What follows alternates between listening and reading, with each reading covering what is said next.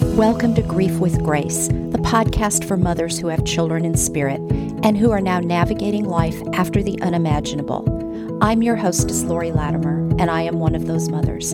Each week, my guests and I will be sharing with you insights, stories, tools, and inspirations to help you find moments of joy in the everyday. Because even on the darkest days, there is joy if you know how and where to look for it. Welcome back, beautiful souls, to this week's episode of the Grief with Grace podcast.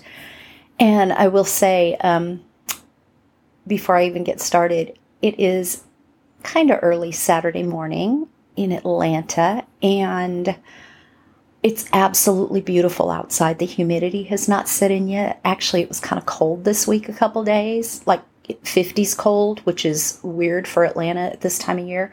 So I have my patio door open. I'm not in my office, I'm in my living room because I want the fresh air to come in. Um, so you may hear some birds chirping, you may hear some cars go by, you may hear some children playing outside, but I need the fresh air, I need the spaciousness. So, um, yeah, so you may hear some things you don't normally hear.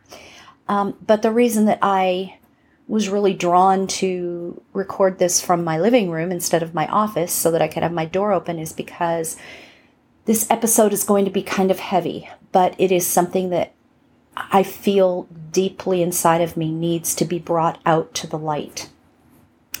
Over the last two or three days, I have learned of at least six bereaved moms who have left this life by their own hand. They chose to end their time in this life. And that just hurts my heart on a level I can't even begin to put into words. I'm a bereaved mom, so I understand the darkness and the feeling of hopelessness and the despair, the grief, the trauma, the sadness, all of it. It all defies description so I am I I prayed about this this morning. I didn't know what I was going to talk about this week in my podcast. Um, and now I understand why. So I prayed about this, I meditated on it, and I'm going to be very transparent in what I'm about to share because this is something I have not shared publicly, and it's not something that very many people uh, know about.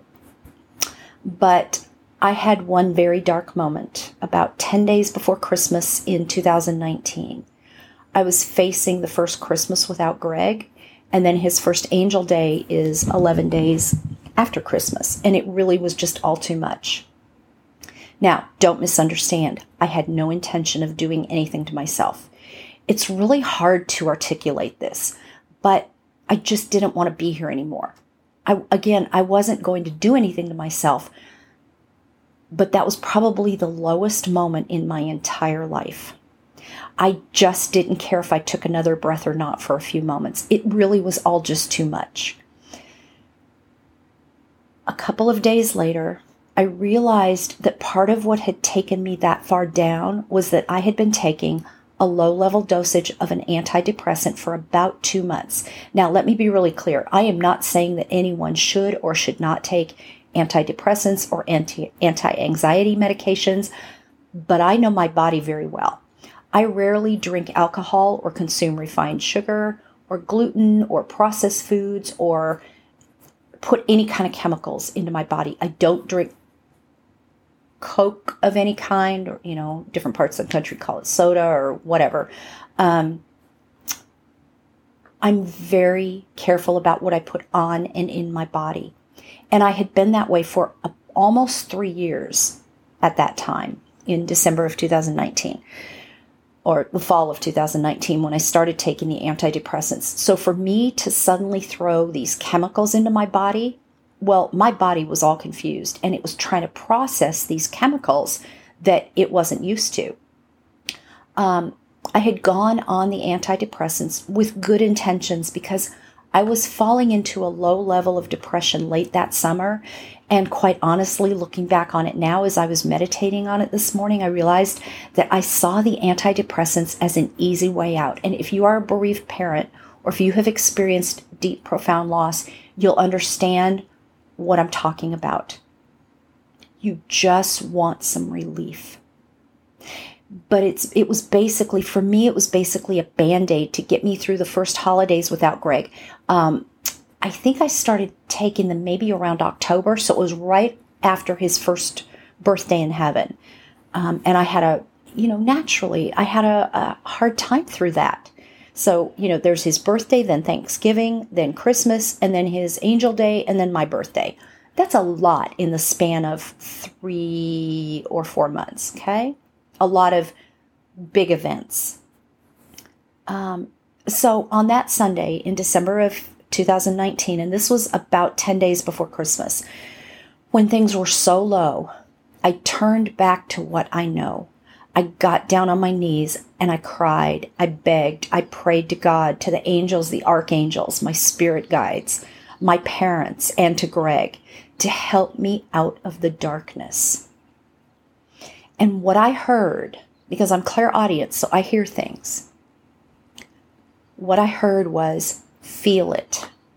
And then I heard, you know what to do. And that's when I realized that by taking the antidepressant, I was trying to avoid feeling my feelings. But here's the thing I hadn't even really given myself a chance to feel them during that time.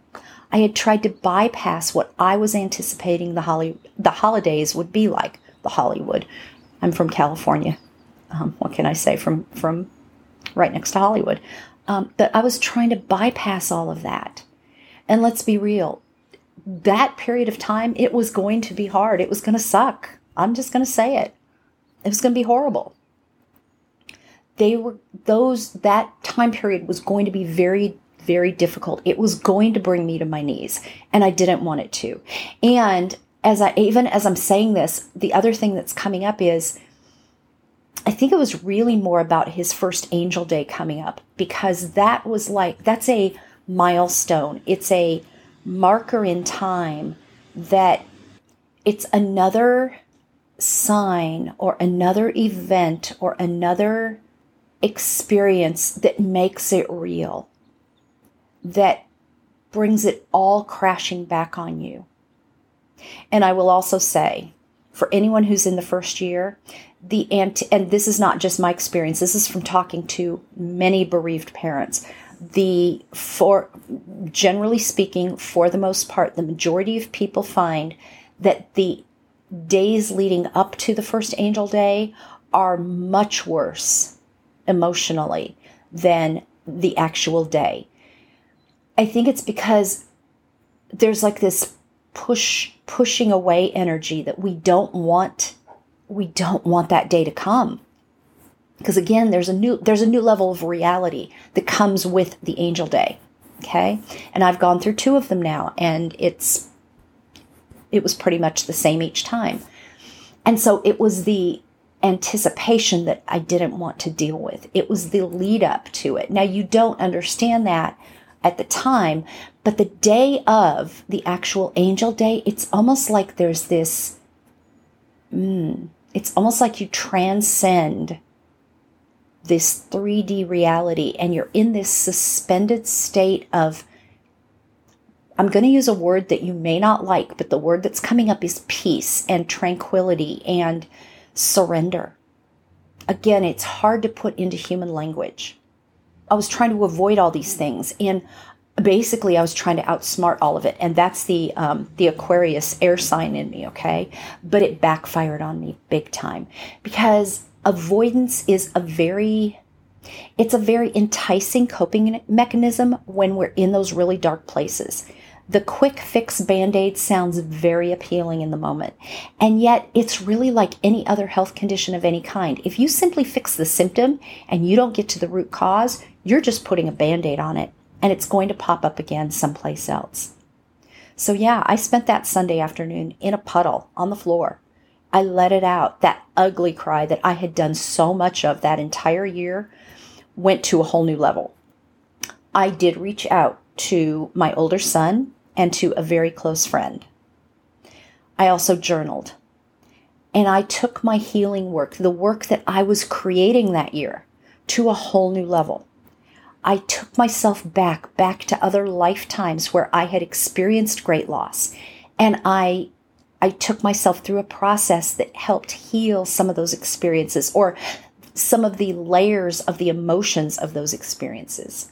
Because, see, here's the thing what I was feeling that day wasn't only about the loss of my son, although I think anyone would understand if it had been, because let's face it, the loss of a child is probably the worst human experience that we can have. Again, I've said this before, I will continue to say it. That does not diminish anyone else's loss. It's simply saying that, you know, I've lost both of my parents, I've lost my grandparents, I've been divorced. This for me, my losing my son is my worst loss. If you have not experienced that level of loss, I pray to God you never do. And I pray that whatever your current worst loss is, is the worst loss you ever do experience. But having experienced this, this eclipses all those other losses that I've had, all those other traumas. Okay? So, what I was feeling that day was also about all the other losses that I had experienced in this life and other lives. It was about the loss of my parents and my because I never really grieved the loss of my dad. You know, my dad passed away in 1993 when I was 33 years old. Okay? Life was much different then. Society was much different then. I never really grieved the loss of my grandparents and what that meant to my my lineage and my history.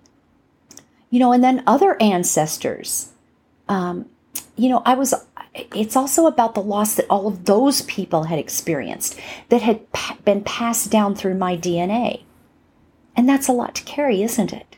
We all have that. We all carry the losses and the grief and the traumas of our ancestors, our parents, our aunts, our uncles, our grandparents, you know, people generations back, people whose names we don't even know, gets passed down through the DNA.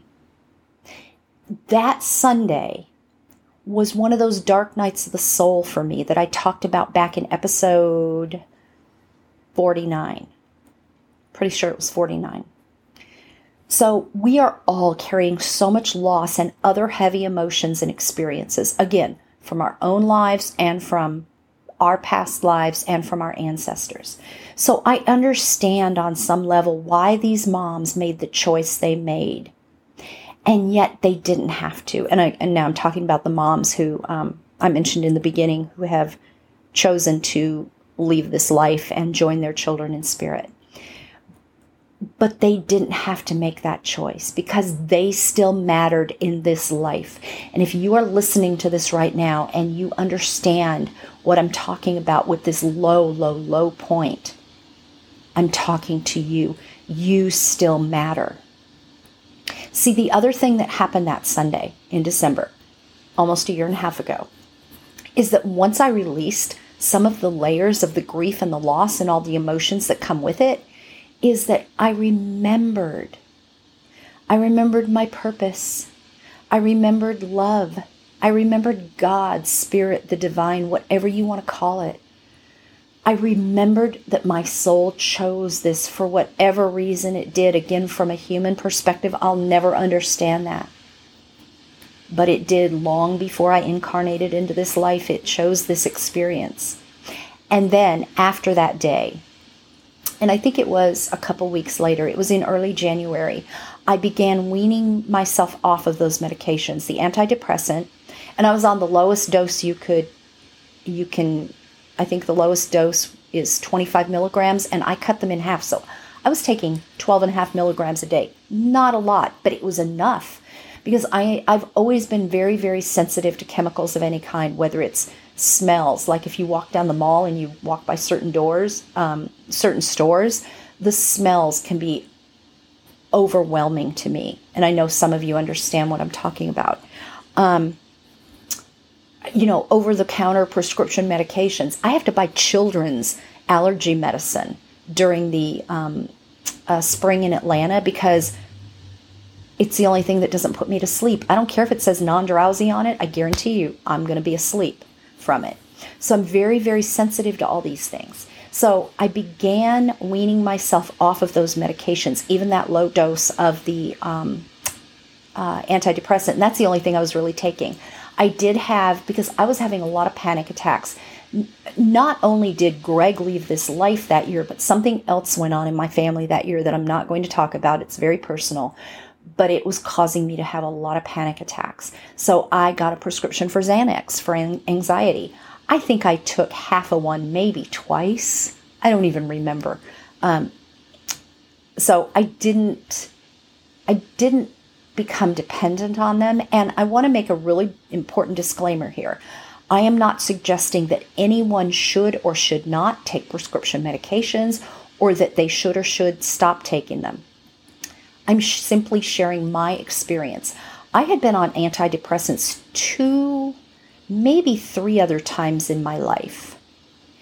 And each time I talked to my doctor about weaning myself off of them. So always consult with your medical provider on anything related to your health and wellness. Again, I'm simply sharing my experience and the fact that I had made so many changes in my life and was so conscious of what I put in my body. And I had done a lot of studying of health and nutrition and all, and I'm not talking medicine, okay? I'm talking health and wellness, totally different conversation. So I was comfortable in the weaning process. But here's the thing I know moms whose children have left this life by their own hand. So their children chose to leave this life.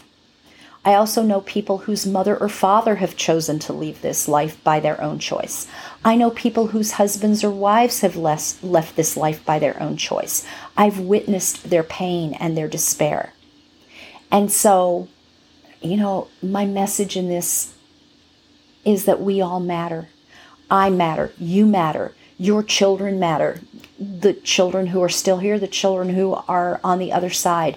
Your parents matter, your friends matter, your spouse matters, and you matter to all those people in your life. And so if you are ever at a point where you are contemplating leaving this life by your own hand, reach out to someone. Call the suicide hotline. In the United States, the phone number is 800 273 8255. I highly suggest go online and find the suicide hotline prevention number in your state, country, wherever you live. Put it in your phone so that if you get to that place, you have it if you need it. There are people who will listen and who will help you through that experience. But call someone for help. You can call those suicide hotlines um, 24 hours a day, seven days a week. Someone is always there. Those, the moments that you feel at your lowest are just that. They are moments. And they will pass if you allow the feelings that brought you there to be expressed, to be felt, and to be acknowledged. Okay, that got a little loud outside. They're doing construction um, not far from me, so I apologize. Um, so, where was I? Yes, those moments, they're moments. They will pass if you allow the feelings to be expressed, to have their moment, and reach out if you need to. But I love you.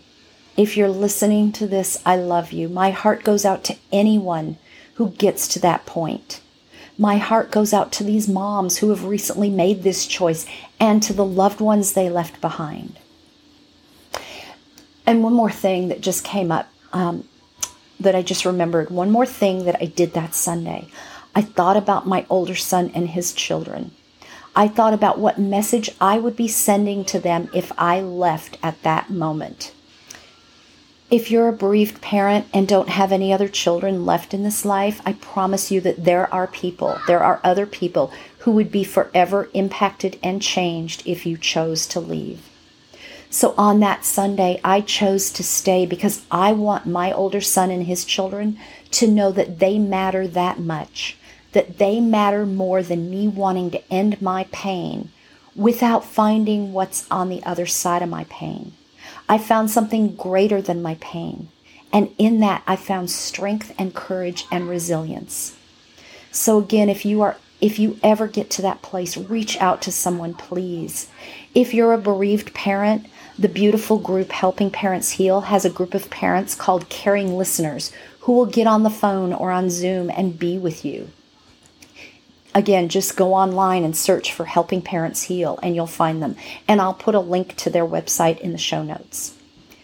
And remember, your child or other loved one is still here with you, just not in the way we would like them to be. Of course, I would, of course, if I had my choice as a human, my son Greg would still be here in this physical life. My podcast has been filled with hope and inspiration from others as well as from myself who are living fulfilling lives after the loss of a child or from people who worked with our loved ones in spirit.